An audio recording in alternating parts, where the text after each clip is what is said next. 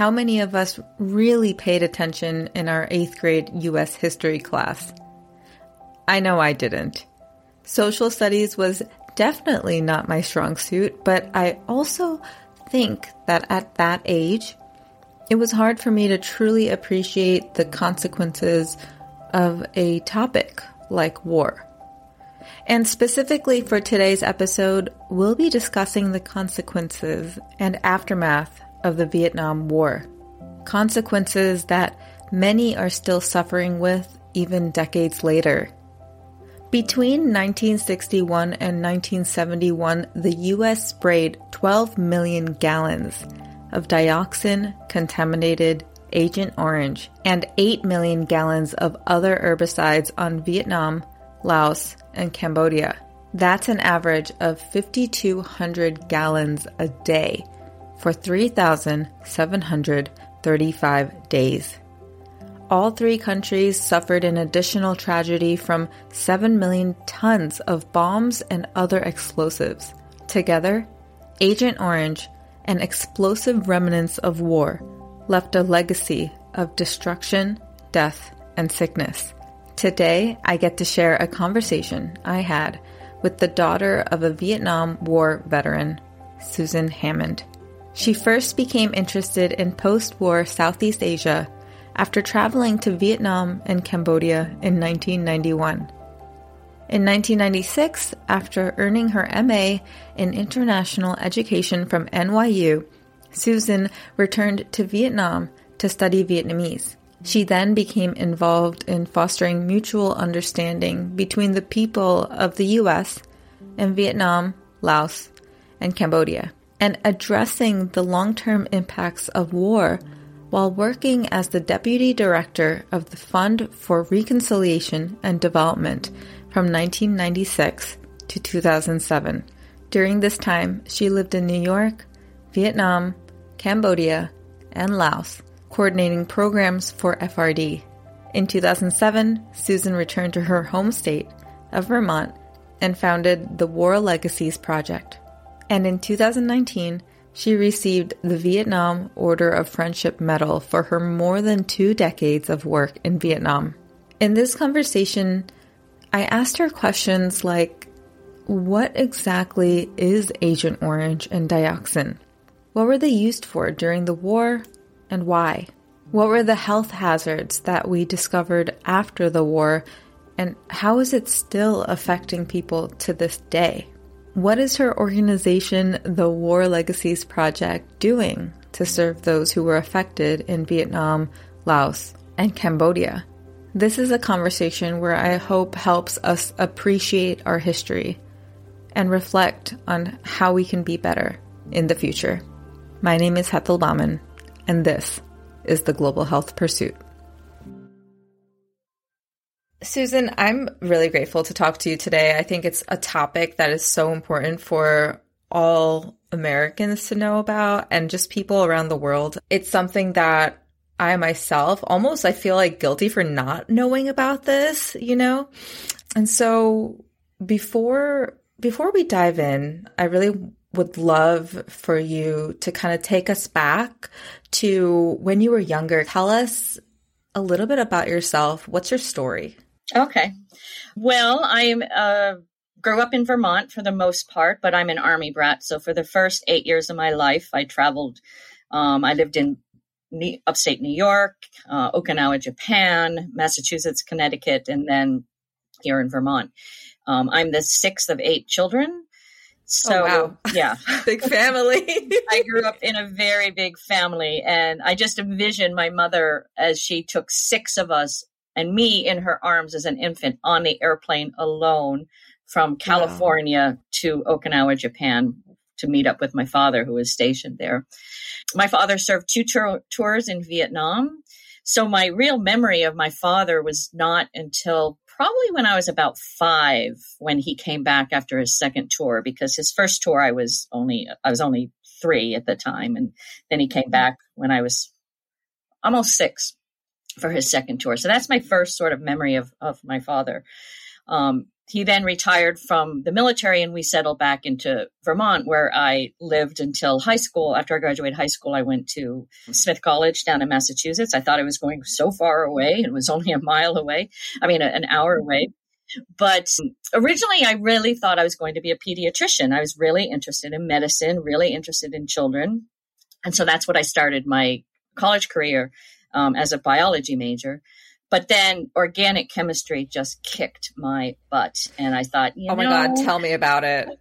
tell me maybe, about it. Yeah. I, I actually, I was thinking about going to medical school in college and I, this is just like a side. A couple of my, my college mates, they took OChem. We called it OChem at RPI mm-hmm. for some reason. And they'd come back and be like, I got a 15% and I made the curve. Like, what? I know. Anyways. I know. I started out gangbusters and then by mid semester it got harder and harder. And I'm like, is this what I really want to do? And I got to think, well, it's actually the kids that really were interesting me. So maybe I'll go into education. So then I switched majors and went into education until I discovered after college when I first was going to start teaching that actually it happened, you know, when I was doing my student teaching, that I became so focused on the kids in the classroom were having learning disabilities that I lost the whole class. I mean, it was chaos. And I realized, wow. you know, I don't think I'm going to be a very good classroom teacher. So then I, my first job I was going to take was working with kids with autism until a friend of mine called me up and said, "Hey, I'm going to Germany for the for a year. You want to come with me?" And I said, "Sure." yes, let's go. I went, and that sort of led me on on an international career in a lot of ways. I just decided, you know, I really like this international work.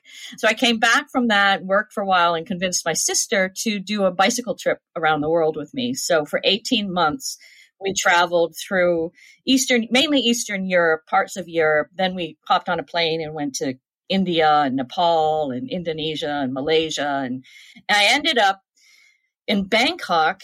And as luck would have it, when you're on these traveling, you know, worldly traveling, you always meet the same people. You kind of overlap. And yeah, I was really wanting to go to Vietnam on this trip because I really wanted to understand what was about this country of Vietnam, you know, smaller than the state of California that took my father away from me for five years, basically, of my life when I was a child.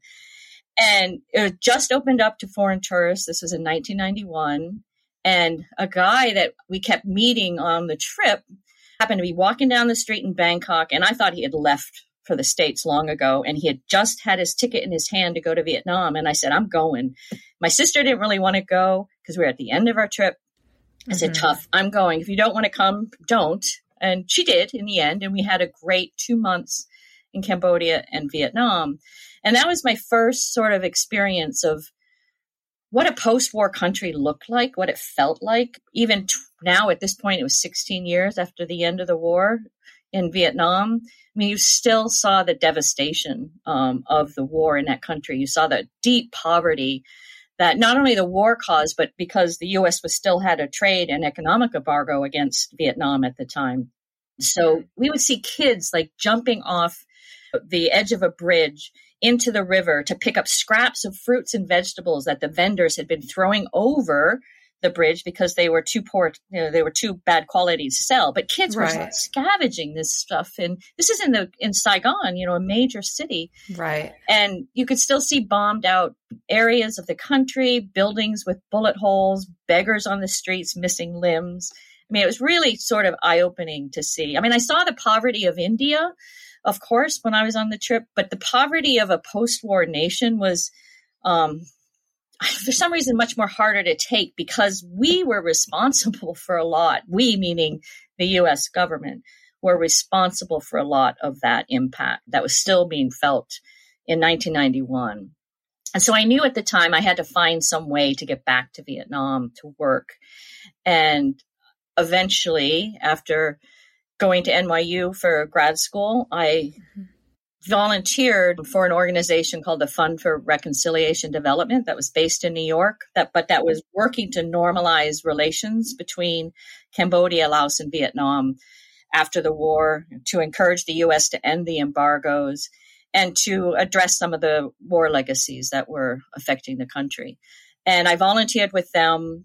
Then I went to Vietnam to study Vietnamese, thinking I would do a PhD and ended up getting offered a job full time with the Fund for mm-hmm. Reconciliation Development and there went my PhD plans and I started working for them. And I did that for 10 years, doing programs to foster relations between the two countries. And I became really engaged um, while I was working for FRD on war legacy issues. and then, long story short, in 2007, when my boss decided to focus mainly on Cuba because we had normalized relations at that point with Cambodia, Laos, and Vietnam. Yeah. And I was deeply engaged in the war legacy issues. I took that whole portfolio, moved back home to Vermont, and founded the War Legacies Project. The term war legacies, how would you describe that term? Like, what, how would you define what war legacies means? Yeah, it can be a large concept in a lot of ways. For me and for my work, it's the remains of uh, the the impacts on human health, um, society, and the land after a war, and what what those what the remains are war. What happens, you know, after the bombing stops, but the war impacts are still impacting the country. so for Southeast Asia, specifically, it means the impacts of unexploded ordnance, uh, cluster bombs, remaining bombs, you know, even some large 500 pound, 700 pound bombs that did not explode that are still littering the countryside today, and the impacts of Agent Orange. Right.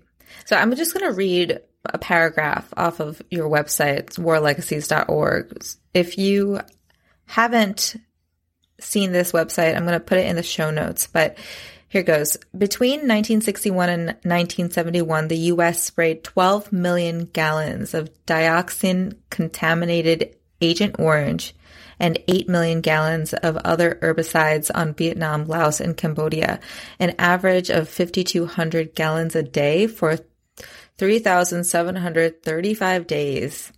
My God. All three countries su- suffered an additional tragedy from 7 million tons of bombs and other explosives. Together, Agent Orange and explosive remnants of war of war left a legacy of de- destruction, death, and sickness. I I mean, that's you know, in a nutshell, like what what you can even say happened during those 10 years. Yeah. That is something that's like so shocking. I think as as the daughter of a US Vietnam War vet- veteran, like when did you start to really learn about all of these, all of the impacts of this war? It was actually quite late because, you know, my father, when he came home for the war, just like many veterans, never spoke at all right, about the war and what he did there. I mean, he was in the Army Corps of Engineers. He wasn't in combat.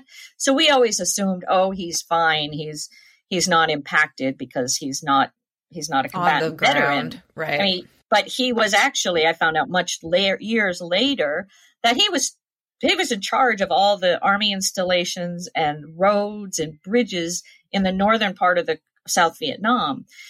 And so he was constantly out in the environment and in some dangerous situations. It's just, you know, he never told his his family, you know, and wanted right. to have, you know, widow my mother with at that point seven kids. So he, I never really thought much about the war. I saw bits and pieces of it on the television. Of course, it was very U.S. focused. You know what was happening to our veterans, not so much what was happening um, to people in in Vietnam. So it really wasn't until that trip in 1991 where I was really confronted with the the impacts of the war directly, and I saw for myself that even though the war had ended 15 years earlier, you were still seeing people who were injured by unexploded ordnance that was still littering the littering the ground.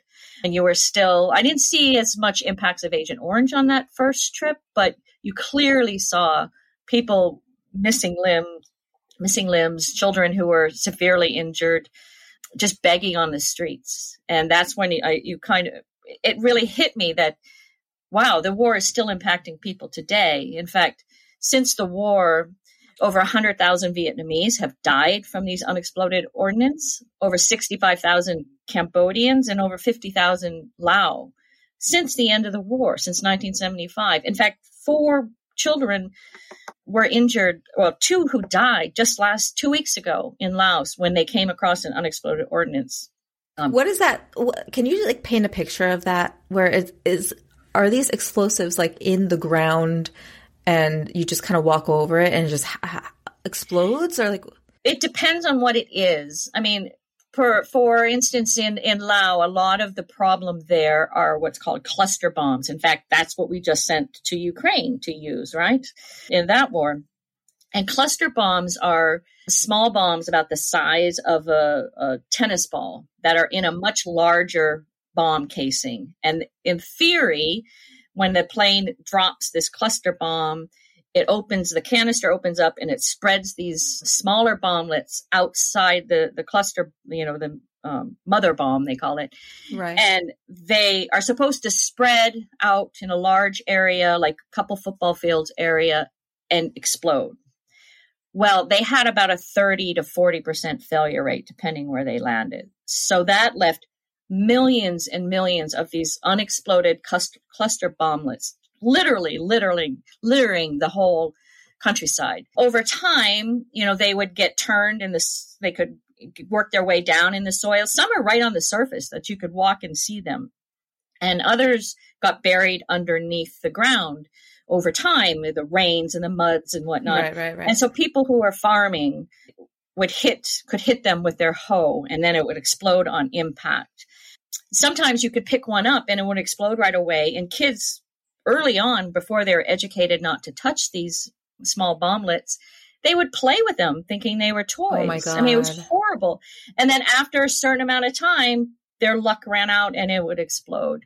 I mean, that's why, uh, you know, two thirds of the casualties of these cluster bombs and other unexploded ordnance are children because they come across these remnants of war, right. not knowing what they are sometimes, and sadly becoming casualties.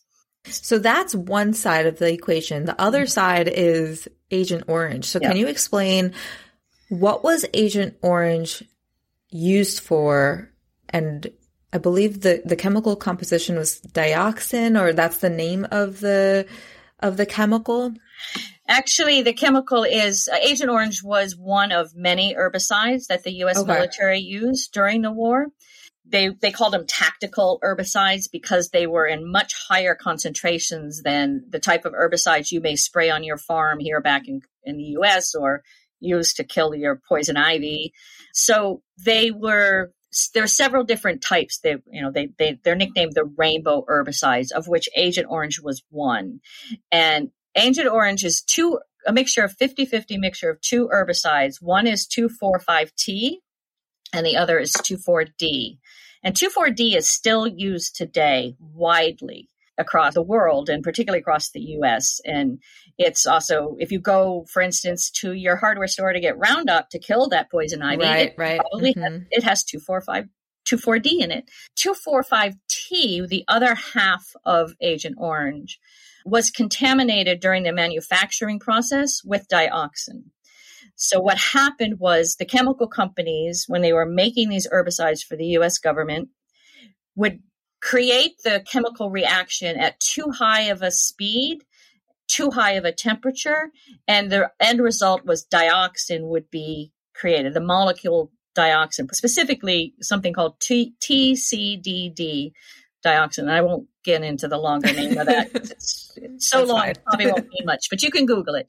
And that is, is the, one of the persistent organic pollutants that do not leave. They have a very, very long um, half life once they're in the mm-hmm. environment.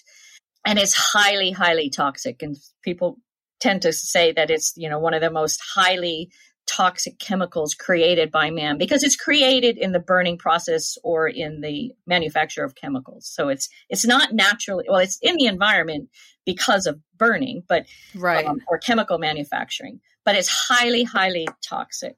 So that was one of the problems with Agent Orange, and Agent Orange was and all the other chemicals were sprayed throughout all of South Vietnam, parts of Cambodia, and a large part of southern Laos, and, and also sprayed around military bases in Thailand that the US was using. And the purpose was to defoliate the trees that were making the locations of the enemy camps and enemy soldiers hard for the US to see, hard for them to bomb because they couldn't see where these camps were. They couldn't see where the roads were. So they would defoliate the trees. But another purpose of the herbicides was crop destruction. They, they purposely went after crops that were being raised, thinking that the, you know, their, their reasoning was that it would prevent the enemy forces from getting access to the crops. But they really were killing the crops of, of Vietnamese and Lao and Cambodian people in, in that effort. And not even just like targeting like soldiers or people like that. It was just across the board. Yeah, because they considered basically all of Laos along the Ho Chi Minh Trail and majority of Vietnam as enemy territory because it was that type of war. There wasn't set sort of like boundary points of, you know, here's the end of the war zone. It was the whole part. And so they, they destroyed and defoliated about this, what be the size of, of land equivalent to say Vermont, the size of that. That's um, completely defoliated um, and crops destroyed. A lot of that land was to, I mean, it didn't naturally regenerate. And we're talking about you know, Asian tropical forests, triple canopies with bamboos and lots of underlayers, and then these gigantic teak trees and, you know, beautiful forest land that was defoliated. And then as a result of that, the heavy monsoons would erode the soil away. The, the hot sun would cake, uh, you know, bake it dry like concrete, um, really depleted the nutrients of the soil. I mean, today the Vietnamese have made efforts to replant um, trees in this area, but they can never bring back the natural forest that was there. It would be way too expensive. So what they have is plantations of acacia and eucalyptus trees just to protect protect the land basically from eroding away even more. But it was what wasn't known at the time, or at least it wasn't widely known to the military, that these chemicals the 2,4,5-T part of Agent Orange was contaminated with dioxin. The chemical companies knew. Mm. They knew back in the 50s when they first started making the herbicides that dioxin, if you don't make them properly, by keeping the temperature low and making the chemical reaction happen more slowly, dioxin is a is a contaminant, a byproduct. They didn't tell the US government that. And they were selling 20 million gallons of herbicides, of which 12 million specifically was Agent Orange. So um, they knew. They knew. The chemical companies knew when they were selling these chemicals to the US it was contaminated with dioxin.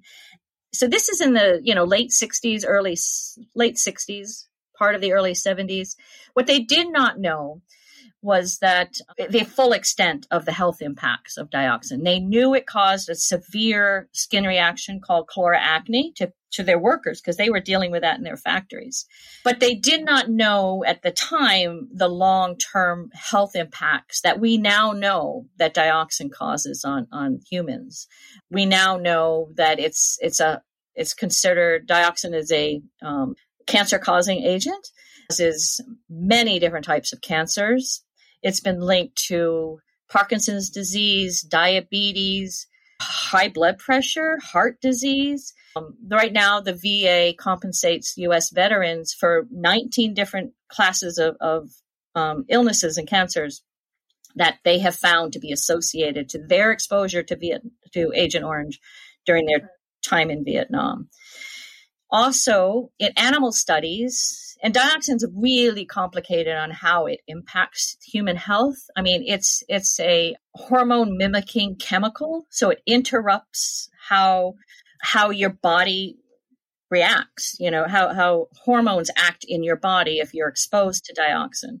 And so it's there's been lots and lots of animal studies. Of course, you can't poison a human being with dioxin and see what their end results are. And first of all, you'd have to poison millions of people and follow their health and their children's health and their grandchildren's health over time. And so a little unethical, a little unethical and also not feasible. So all the studies on dioxin have been done on animals, of course, on, on mice. Um, right. Um, and that's when they first really learned the, the long-term impacts. In fact, the, the impacts on reproduction were first noticed when because Agent Orange was also used domestically in the forest out west to control the undergrowth. And foresters started coming across frogs that were severely deformed after they started oh, wow. using agent the the two chemicals 2,4,5-T and 2,4-D. That's when they connected to like, oh, there's something else going on here. It's not yeah. just chloracne. There are longer other impacts, including reproductive impacts from dioxin. So you had said that after spraying, it kind of it goes into the soil. How you said that there's it's a very very long half life, mm-hmm. and since the time that it started, they sprayed. Like, what is is there like a prediction of like when it actually will be gone from the soil, or because it's been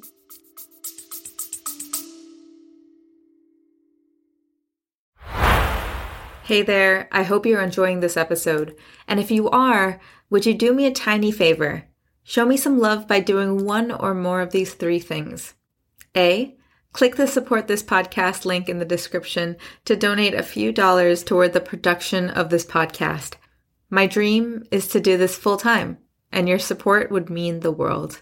B. You can write me a review on Apple Podcasts and or rate me on Spotify to give me a boost in the algorithm. Or C, share this episode with someone who would love it just as much as you do. I truly and deeply appreciate you. Let's get back to the episode.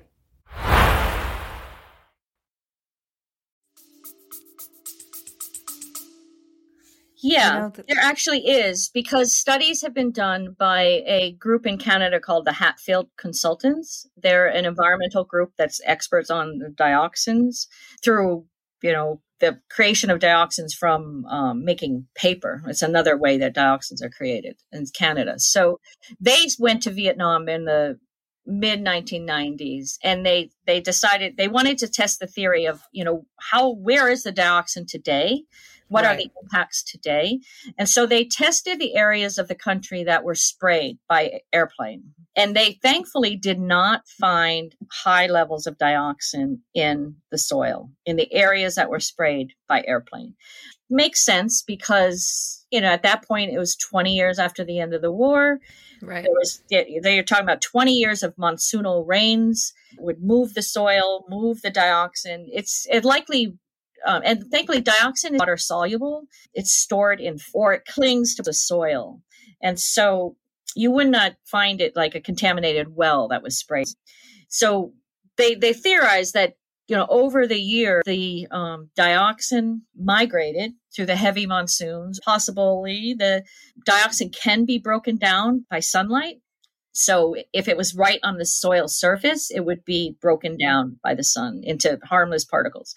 Um, so thankfully, they found in the area sprayed by airplane, there were not high rates of, of, of dioxin. It's basically the same level you would find in anywhere. I mean, you find dioxin basically everywhere because we're an industrialized society, right? You know, when you're burning things, you create dioxin. But so they did not find it above the normal back, what they call normal background level. But what they found was on the former military bases, the bases where the barrels were stored, where the herbicides were moved from the barrels into the airplanes, or where they were repeatedly sprayed around the perimeter of the base. They did find high levels of dioxin there. In fact, some of the highest levels found anywhere in the world are in, in Vietnam because when you have 20 million gallons and they're stored in 55 gallon drums, that's a lot of spillage that happens and it settled down in the soil. And so they went down to three meters and they could still find dioxin at three meters down. Oh, um, oh, wow. And so they found that really in Vietnam, there are three major sites of dioxin contamination today, well, at the time. And that was the Da Nang Air Base, the Bien Hoa Air Base, and the Phu Cat Air Base, where planes were loaded and millions of barrels of these herbicides were stored. And that's what are still content. Well, Da Nang is now cleaned up, but there's still contamination today in the process of being cleaned up from 50, well, 60 plus years ago. How does one clean that up? it's a very expensive, time consuming process. And um, if it was like yeah. not heavily contaminated, by that I mean you might have under a thousand parts per trillion of of dioxin. And that's a hard concept to understand what a part per trillion is. Basically, one part per trillion is a drop of water in an Olympic sized swimming pool. Oh my gosh. yeah, I know. Isn't that hard to sort of wrap your head around? And so, and we're talking a thousand. So that's a thousand drops in a, in a swimming pool causes significant impacts that you cannot live on that. You have to move the population off. So we're talking small, small, small particles that have a huge, huge, huge impact because of these cancers and potential births that they cause if if you're exposed to them. Um, and the, how you get exposed is by eating contaminated food, mainly animals that is grown on that land. Okay. Yes, and that bio bio it, it doesn't thankfully doesn't go in plants. Oh, because it doesn't. it doesn't. Okay. No, it. The only thing is, of all things, the zucchini family and water locusts are the two things that, yes, but because it's fat soluble, the way that it accumulates is animals eat you know, eat the soil, get contaminated in the soil that they're on. They, they eat particles of soil, then it just bioaccumulates up the food chain um, until, you know, you may eat a piece of fish. Well, actually, the fat of a fish, because um, fat is a popular source of, of nutrition, you know, mm-hmm. particularly in mm-hmm. Southeast Asia. You eat the fatty parts of the fish, then that they can be highly contaminated. And then you ingest the fish or the ducks and then it goes into your body. Um, and the they were finding, you know, populations who were living around the air bases with thousands of parts per trillion of of dioxin in their blood because they had been living off the land, off the animals that were eating off of those contaminated soils.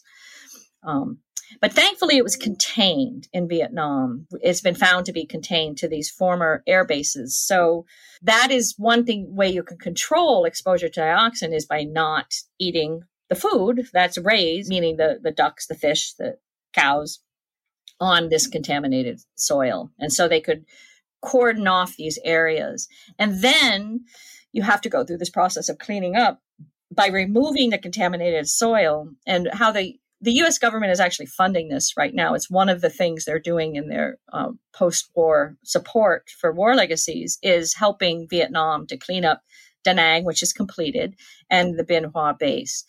And they, the process that they're using is to dig up the soils and they put them in a. The plan, at least, I mean, what they did in Da Nang was put it in basically a gigantic oven. It's like two football fields long, you know, 50 meters high oven that they just heated up the soil to the temperature where that chemical reaction that created dioxin then breaks it dissipates. down and it dissipates and then they they can get rid of the soil and bury it too or in a, in a smaller site where you don't have as high rates of dioxin um, you can just cap it put it in a concrete shell basically and cover it with concrete to make sure that it doesn't get into can't move through the groundwater and settle into sediment um, you just contain it.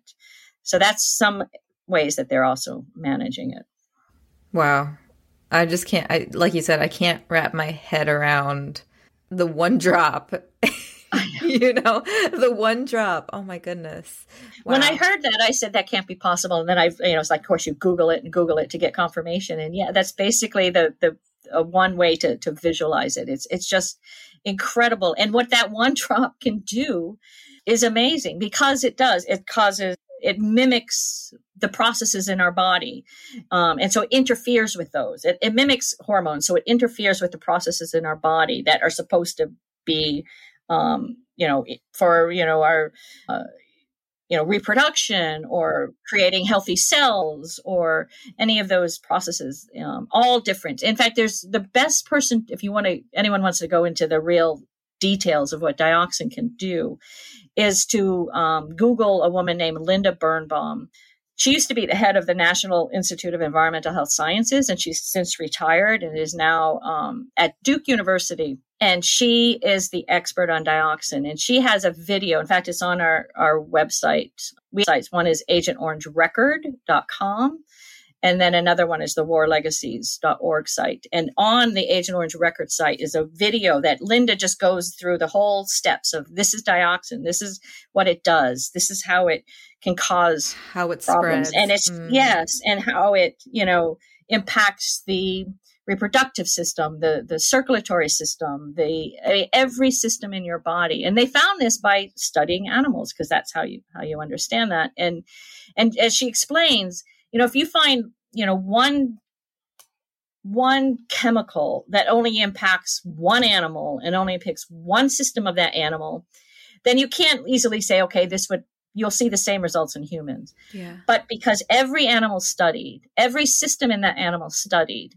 is impacted by dioxin, then you can make that sort of leap to yeah. assumption of, of what it can do to humans.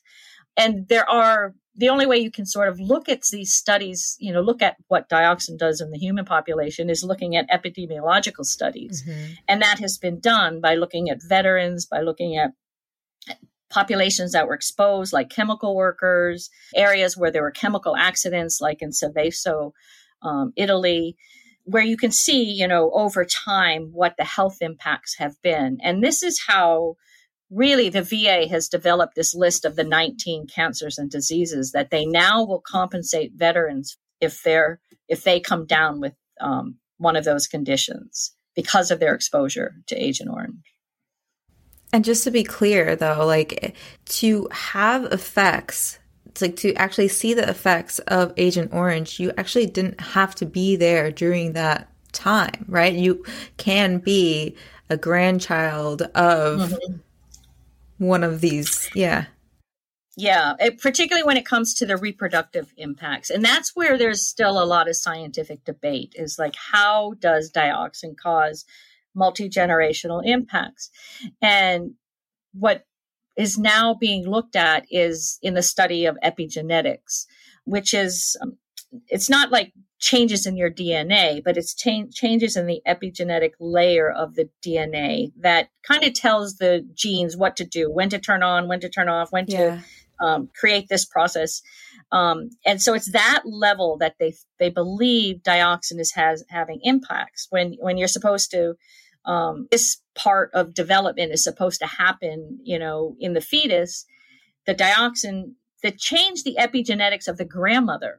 So it's not felt in, you know, the impact was on the grandmother exposed and it created some epigenetic change and actually probably the grandfather changes that and then the, or for instance the mother who was you know um, a young child you know a, a fetus in the womb at the time you know there's it's it's it's complicated in that it's there's obviously different pathways between a female and a male exposure to dioxin and how it would would cause impacts on the child or the grandchild.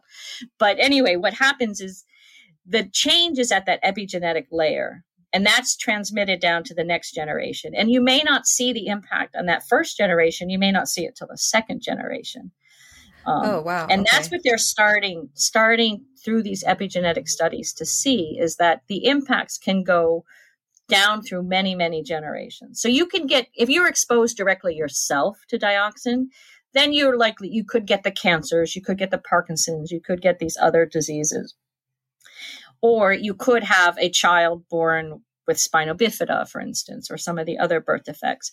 But you may not see those impacts until they're your grandchild or your great grandchild, even. And that's what they're now seeing in the population in, in Vietnam, where they compare areas of the country that were sprayed versus not sprayed. So population sprayed versus population not sprayed. And they see higher rates of birth defects and disabilities um, in the populations where the herbicides were sprayed than in populations that were not sprayed.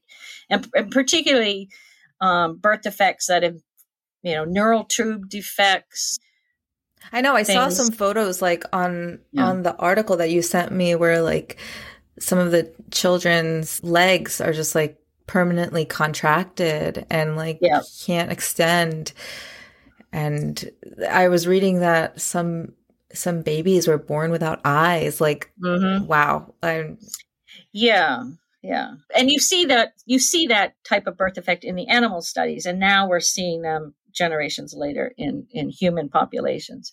But it's hard. It's you know like with anything, it's hard to say that any one individual right has a birth effect because of their grandmother's exposure to Agent Orange. But overall, when you look at larger populations, and again when you look at animal studies, you clearly see that there is higher rates of these birth defects among populations that were sprayed. Right. So, in terms of the US's involvement in Vietnam to kind of help reconciliate and clean up dioxin, is there anything else? Like, what are the other things that the US is doing to kind of facilitate the relationship between the US and Vietnam? Yeah, the war legacies issue is the um, sort of the main drivers of strengthening the relations between Vietnam and the US, and to some extent, Vietnam and, and Laos. In that, first of all, with regard to the unexploded ordnance side of the equation, they are funding the removal of unexploded ordnance through organizations that do that work. Um, they're funding mine risk education to, to help children understand not to touch such, you know, these right. various um, items that they find in the soil. And they are funding some support to people who have suffered from accidents um, due to unexploded ordnance. On the Agent Orange side of things, since 2007, the U.S. has funded the cleanup of dioxin at the, the Da Nang Air Base mm-hmm. and now the Bien Hoa Air Base. And that's been over $300 million allocated by the U.S. government since 2007 for the cleanup process. And also part of that is to educate the population in who live around these air bases not to eat contam- you know soy uh, animals that could be contaminated with dioxin. Um, on the human health side of the the impact on you know people with disabilities that are assumed to be associated to exposure to agent orange and in fact the us doesn't agree necessarily that you know that all the disabilities in vietnam are caused by agent orange and um, because again their their portfolio is to just provide services to people with disabilities regardless of the cause but through advocacy that I have done and others I work with we have been able to get the funding focused on those areas that were heavily sprayed by Agent Orange. And so the target is eight provinces that were sprayed with Agent Orange and the other herbicides during the war, and targeting people with disabilities that are quite severe. Um, that could be associated with Agent Orange. And so, primarily, what that looks like is rehabilitation services. So, they have been training speech pathologists, physical therapists, occupational therapists in Vietnam. They go in and help train parents on how to better care for their child, particularly those with a severe disability that are unfortunately unable to go to school, who are pretty much full time bedbound. So there's programs that the fund US is supporting mainly through HI, uh, which used to be Handicap International, but it's now called Humanity and Inclusion. So they go in and they provide training for the Vietnamese. There are also some programs helping just the Vietnamese um, develop their policy on disabilities and their law on disabilities so that buses are accessible, buildings are accessible, children with disabilities go to actually do go yeah. to school. You know, when I first started this work in the 90s if you had a child with a disability you were not going to you were not going yeah, to school right. even if even if it was relatively minor in fact one girl that we've been supporting for oh god since she was pre-k we had to fight to let the pre-k school accept her. And she was born without arm uh, arms that ended at her elbow and her two legs or one is fe- severely deformed so she couldn't walk. She scoots around on her on a little scooter. Mm. um, but we had to force the school to accept her. And then then when she went to preschool we had to force the elementary school to accept her even though it was the law. So that that was back in the early you know 2000s now the vietnamese are really making efforts to make sure that um, children with disabilities do access school in fact this young girl is now in the ninth grade and still wants to be a doctor she's quite a firecracker. She's really amazing and very smart. And when somebody asked her, Well, how can you be a doctor if you have no arms? And she'd say, Well, I have a nurse for that. She can help me. Yeah. like, okay. My gosh.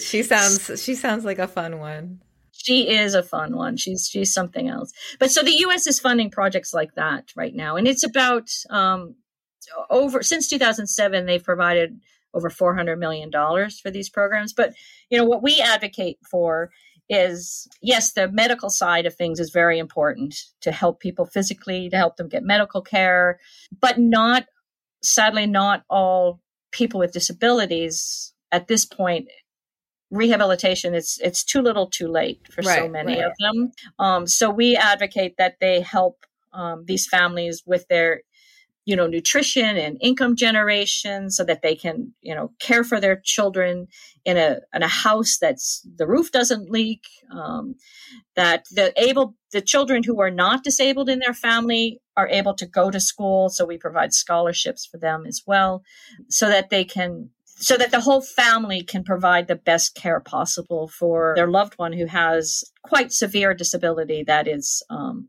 sadly not they, they need 24 our care to meet their needs. And so we're encouraging the US to try to do a little bit more of that type of support as well. Not, I mean, it's great that they're helping children with disabilities go to school and get a job, but don't lose out, don't forget those with the much more severe cases that sadly very little can be done, but they're still right. heavily impacting their families. And what about the, the US veterans that have been affected as well?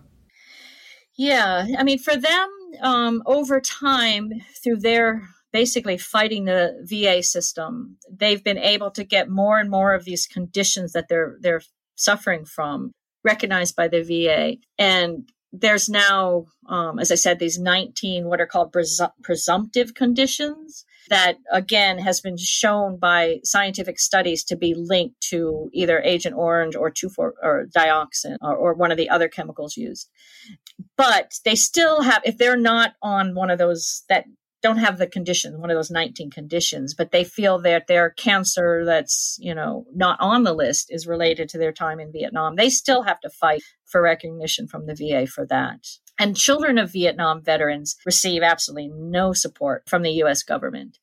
The only condition that the VA recognizes as being associated to um, the father's exposure to Agent Orange during the war is spinal bifida. If you were the child of a female veteran, of which there's only like 8,000 females who served in Vietnam, there's a much longer list of birth uh, birth defects that the VA will provide compensation for, but they say it's for service in Vietnam for exposure to Agent Orange.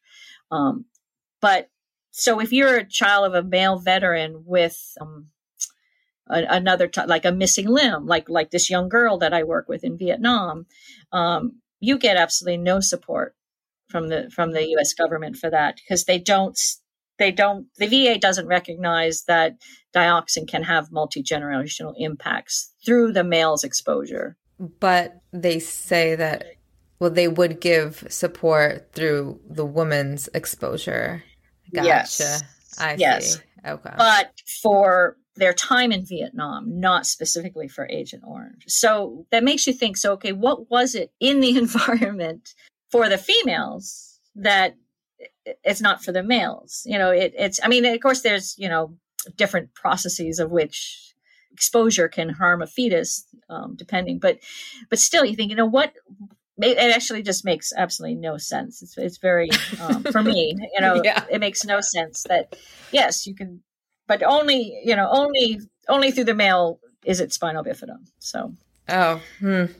Interesting. Yeah. So we're going to wrap it up, but I do have some closing questions. So the the US manufacturers within the US are still creating this chemical. They're creating 2,4-D, 2,4-D, which is okay. yeah, which was the half of Agent Orange. The 2,4,5-T was the U.S. military stopped using it in 1970 one, I think it was 70 or 71, um, when they discovered that dioxin was a contaminant. Chemical companies finally sort of fessed up to it. Oh, yeah, there's dioxin in this. Um, and then they found out that it was causing, could cause these serious health impacts. They stopped using Agent Orange uh, before the war ended. But it, it wasn't until 19, I want to say 1979 or even later that they stopped allowing the 245T to be used in the United States. So it was still used after the war in the United States for about a decade. Um, then it was banned completely um, by the US. So you could no longer produce 245T or use it in, in um, agriculture or, or forest or wherever you would use it. But 24D is still produced and still used today in agriculture and still used in people's backyards. You know, like dandelions. Yeah. That's like the thing that you said. Yeah. Right. Roundup. That's, yeah. So it's still, that's, but, and then that 24D is also shown in scientific studies to have some health impacts. But I mean, it is also shown to cause health problems, but not it's not as con- much of a contaminant as uh, or toxic as dioxin itself. Dioxin was not produced um, at high rates when they created 2,4-D herbicide, only when they created the 2,4,5-T herbicide because the chemicals involved in the combination to make the herbicide.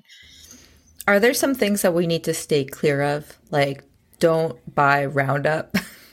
don't buy Roundup. I mean, I have my I live in Vermont. I have about three acres, and lots of it is has poison ivy everywhere, and I refuse refuse to use Roundup. In fact, I pull it, and I give myself poison ivy every spring because I'm like a fool pulling it by hand. But you need to like dress up at like you know put a bunny suit on and then pull I everything. Do, and I, it yeah. still sneaks in. It still sneaks in.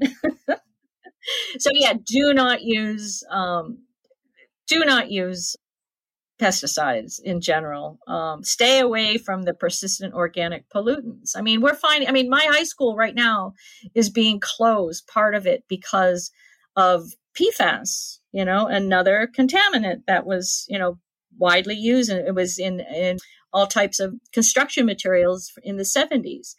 Here we are 50 years later my school was built in nine, you know, 56 years ago, and they have to close a majority of the school down because of the chemicals that were used at the time. So be really careful. I mean, that's my advice. You know, chemicals are everywhere. It's hard right. to it's hard to stay away from them all. But but do your research and find out what is look at the ingredient list look at the ingredient list and you know I, I, know it's hard to eat organic but as much as you can do you know that that I just watched a Netflix documentary? Um, it was called Poisoned, and mm-hmm. it talks about all these like, you know, the farms that the romaine lettuce is grown in, yeah, and the different meats and all of that, and where salmonella comes from. It makes me want to go vegetarian, but then at the same time, like lettuce also produce. It's like, what do I, I do? Oh my god, I'm it's, I'm like, what do I eat? yeah, it's it's hard. It's really hard. But of course, the good thing is a lot of these chemicals are, you know, research them because a lot of them they're not water soluble. So if you clearly wash your vegetables, um, right, ideally, we'll be getting rid of a lot of those contaminants. But I mean, it's it's it's you can get sort of really deep into like worrying about everything, which we are so surrounded by chemicals that it's it, it's Just hard. Avoid hard anything avoid. that's obvious. Avoid anything avoid that's obvious. obvious. Yes, exactly. that's really good. Yeah, Susan, yeah. this was so good and so informative. I do want to ask you one last question. How can we support your work with War Legacy? Yeah, well, I mean, what we do, we provide direct support to people with disabilities and their families in Vietnam and Laos. And so, what that looks like really depends on their needs. And, some, particularly in Laos, it's helping people get access to medical care. Um, because unlike in Vietnam, where there's a well developed medical care system. A child born with a disability, use, a birth defect, I should say, usually gets help pretty much right away. Um, the cleft lip, a foot, or or some type of condition that can be medically corrected through surgery, they get that surgery. In Laos, that does not happen. They do not have access to that type of simple medical care. And so we provide a lot of support to families like that. Um, so on our on our website, if you want to provide some medical support to a fam a child in Laos or Vietnam. You can donate and it, that money will get 100% to that family who has that need. In Vietnam, we provide, we, we focus mainly with those children who have severe, severe disabilities, whose families are very poor. And we we do income generation programs with them or provide that scholarship for their sibling who can go to school who will be the child who will be caring for their disabled family member when their parents die sadly. Um, so we we provide some economic support to them. It could be helping them purchase a cow that they can breed mm-hmm. or fixing their roof or starting up a small business is that that type of support if you're in the medical professional world and have specific knowledge about some of these conditions that we come across you know right now particularly you know things like heart defects or severe birth defects um, mul- you know that impact multiple parts of, of uh, the human you know you know something not not as simple like the vietnamese for instance can handle cleft lips and cleft palates. That's not right. the problem. But um, more complex conditions if you're willing to go on a medical mission and you know encourage your your institution to get involved in some of these medical missions that would be great. So there's many things that and and just raising awareness about um, the long term impacts of war, and and particularly when I I think of you know for Agent Orange, hopefully that will never be repeated, but we're repeating right now cluster munitions in Ukraine. Um, the U.S. is funding, uh, providing these same weapons, very similar weapons, right now. So, if you don't think that that is something that should be done, speak up. to, to prevent another generation of, of people to stumble across these weapons and and sadly be killed like those uh, two kids who were just killed two weeks ago in Laos, 50 years after that weapon was dropped. Wow. Thank you so much for your time, Susan. All of the information and resources will be provided on the show notes, so make sure you go check out the website and reach out to Susan too if you have any other questions. Thank you. This is wonderful. Thank you for listening to this episode. If you'd like to learn more about today's topic and guest, head over to the show notes linked in the description of this episode.